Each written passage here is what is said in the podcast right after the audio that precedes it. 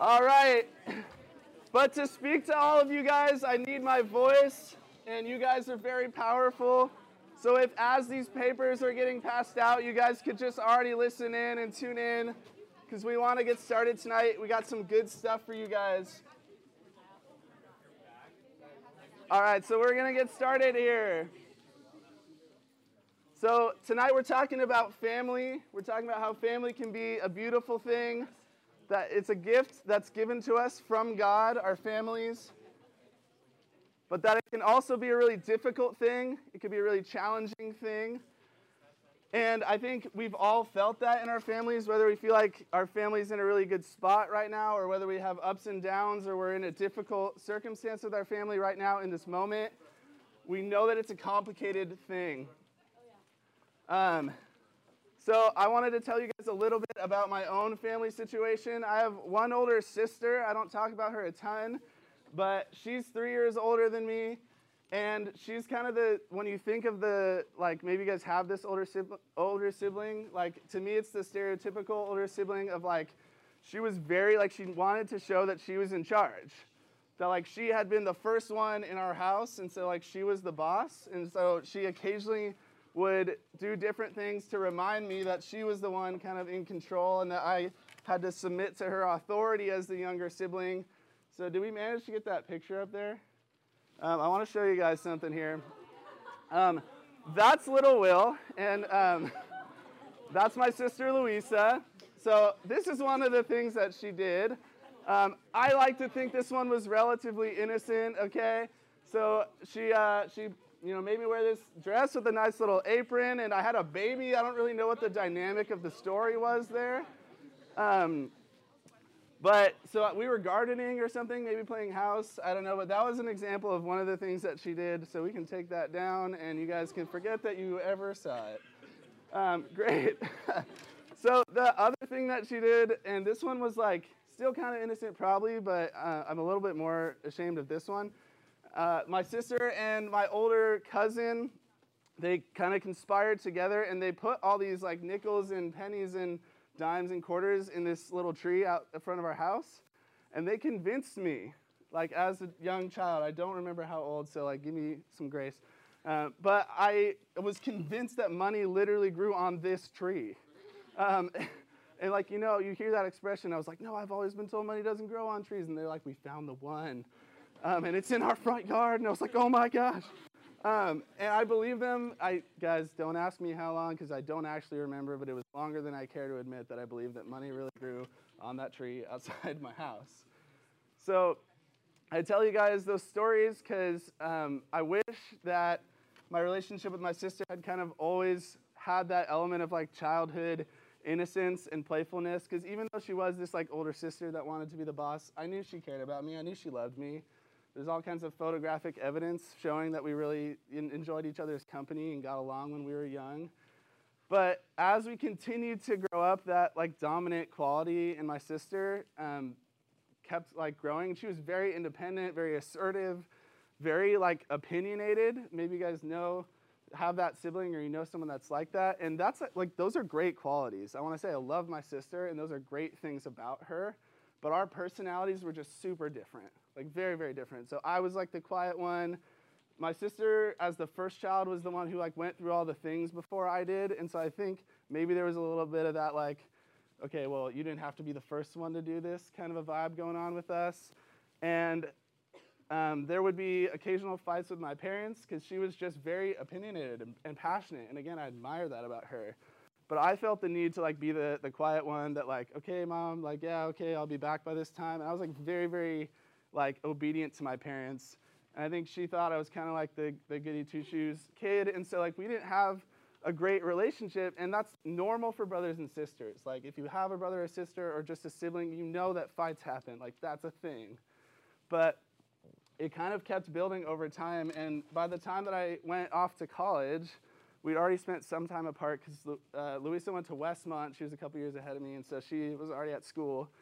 And then I went to Concordia and Irvine, and so that was like good time, like good space away from each other for us. But it was one of those things where I uh, developed a relationship with this mentor of mine at Concordia, who was my spiritual mentor. And he was always telling me, like, have you talked to her about this? Like, have you actually gone and talked to her? Have you guys had a conversation about these things? And I hadn't. Like, I'm an internal processor, and so I had just stored up all these things in my mind, and this anger and bitterness that I had, because I felt like she didn't understand me. I felt like she was very critical of me, and so I just let those thoughts build up in me over time, and I hadn't done anything about it.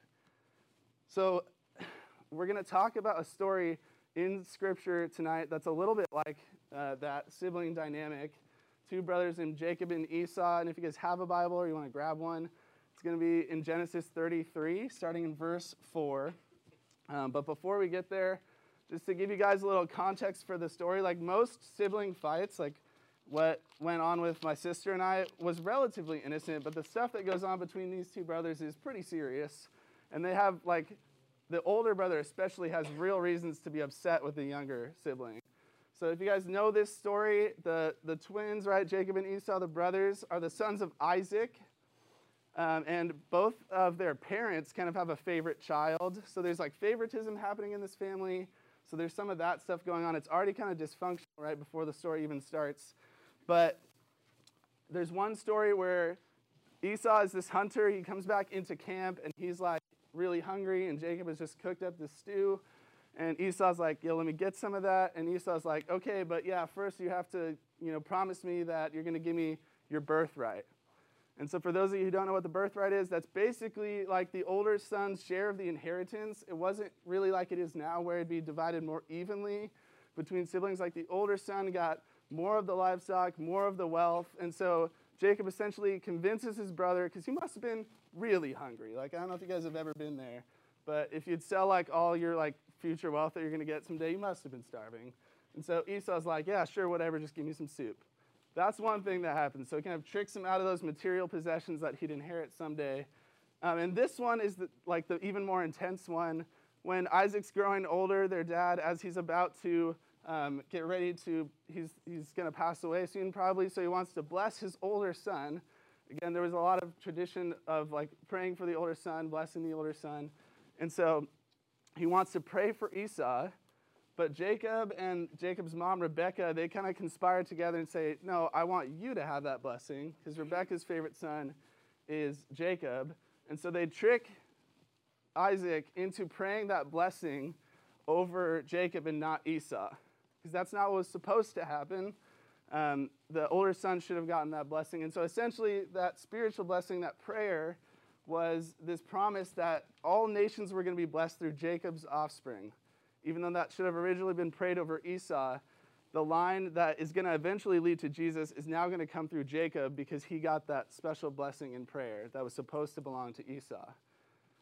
And so I think Esau has lost almost everything. He's got every right to be mad at his brother. And so after this happens, they spend some time apart. And um, finally, there's this moment in chapter 33 we're about to read that they come, they're about to come back together, and Jacob is scared for his life. He thinks that Esau is going to come and just wipe out his, his family, like maybe just take all of the, the wealth and possessions they have and just leave him there. So he kind of is preparing for the worst he's thinking that Esau is going to do something to harm them. Um, and that's kind of where the story picks up. So um, now that you guys have all flipped there, I'm going to open my Bible. Um, and we're going to start reading in verse 4, reading through verse 12. All right, so hang with me on this one, guys. Um, so this is like as Esau's approaching, this is like literally right where we pick up the story. This is what happens in verse 4. But Esau ran to meet Jacob and embraced him. He threw his arms around his neck and kissed him, and they wept. Then Esau looked up and saw the women and children. Who are these with you? he asked. Jacob answered, They are the children God has graciously given your servant. Then the, the female servants and their children approached and bowed down. Next, Leah and her children came and bowed down. Last of all came Joseph and Rachel. They too bowed down. So Jacob's got two wives. That's kind of a long story, but that's what's going on there. Um, so they're all kind of paying their respects to Esau. Um, and then Esau says, verse 8, What's the meaning of all these flocks and herds that I met? To find favor in your eyes, my Lord, Jacob said.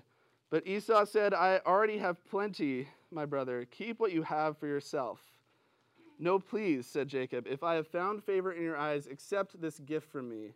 For to see your face is like seeing the face of God.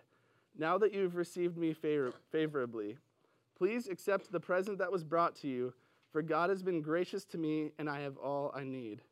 And because Jacob insisted, Esau accepted it. Then Esau said, Let us be on our way, I'll accompany you.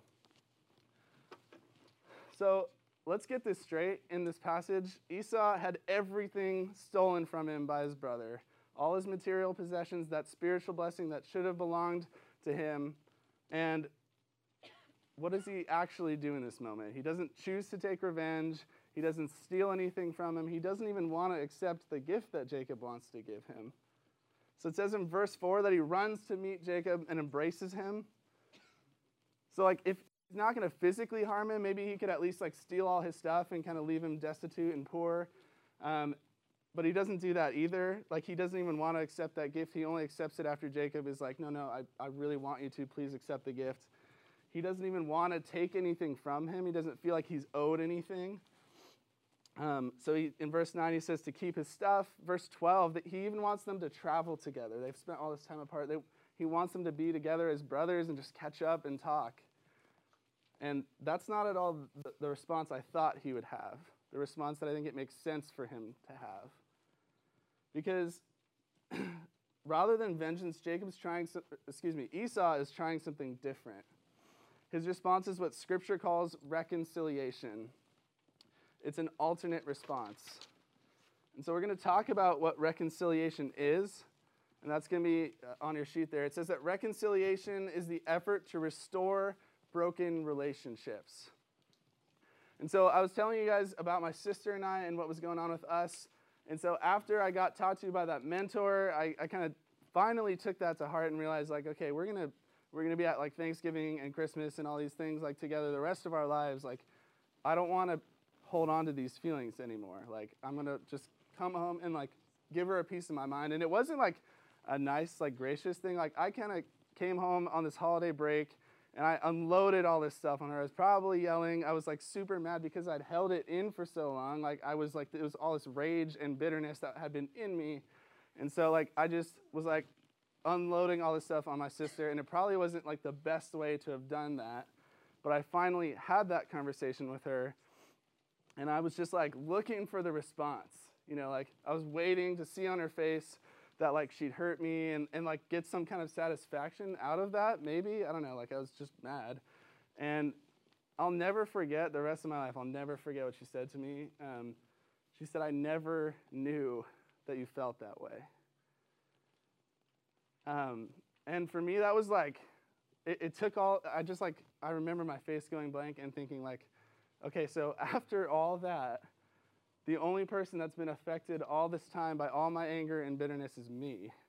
I've been holding on to that. I've been carrying this heavy weight with me. I haven't had this relationship with my sister because I wasn't willing to talk to her. I wasn't willing to reach out to her. I wasn't willing to have that hard conversation.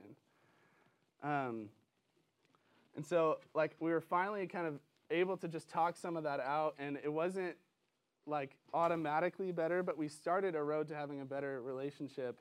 And now, like, I don't have this picture, but I was in her wedding, and I love her husband is like an awesome guy, and we wouldn't have the relationship that we do have now, like, if one of us hadn't like, and she just like didn't even have anything on the radar, you know. So like, it had to have been me, like, and I think that was really God putting on my heart to do something about it and restore that relationship. And so I think we can learn a lot from the story of Jacob and Esau and, and Esau's response his effort to seek reconciliation. So we're going to look at three steps we can take towards reconciling if we have like a broken or a difficult relationship in our own lives. And so the first one is forgive even when you were the one who was wronged. So one thing I want to make clear is that forgiveness is not the same thing as saying that how somebody has hurt you is okay. Um, it doesn't erase what's happened. That's not what forgiveness does. But it does relieve us of this anger and bitterness and whatever difficult emotions that you're holding on to when you hold a grudge against someone, when you haven't forgiven them, when you haven't sought reconciliation. It helps us move forward and stop fixating on the past. The second step is to be brave and take the first step. Haha, step puns. Okay.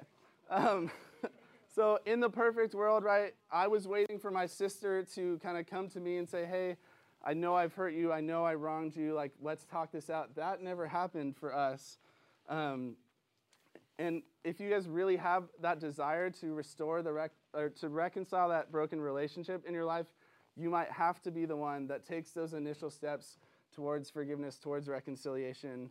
Um, and that can be a powerful way to show somebody how Jesus loves them, is by taking that first step.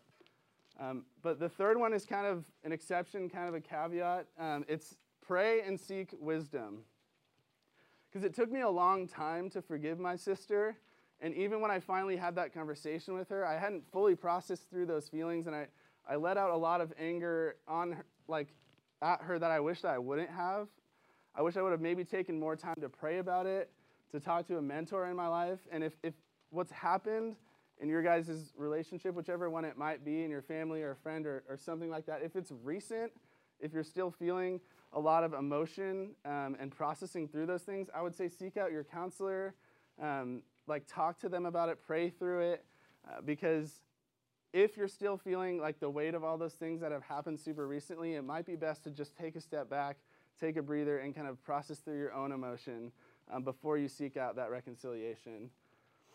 So, through Jesus, we have a restored relationship with Him, a restored relationship with God through what He did on the cross and in the resurrection.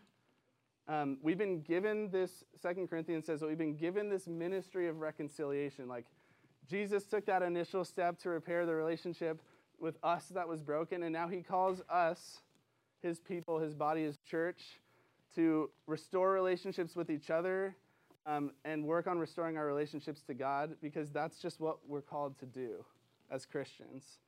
Um, we can show other people the power of Jesus' love for us by forgiving them when they've wronged us.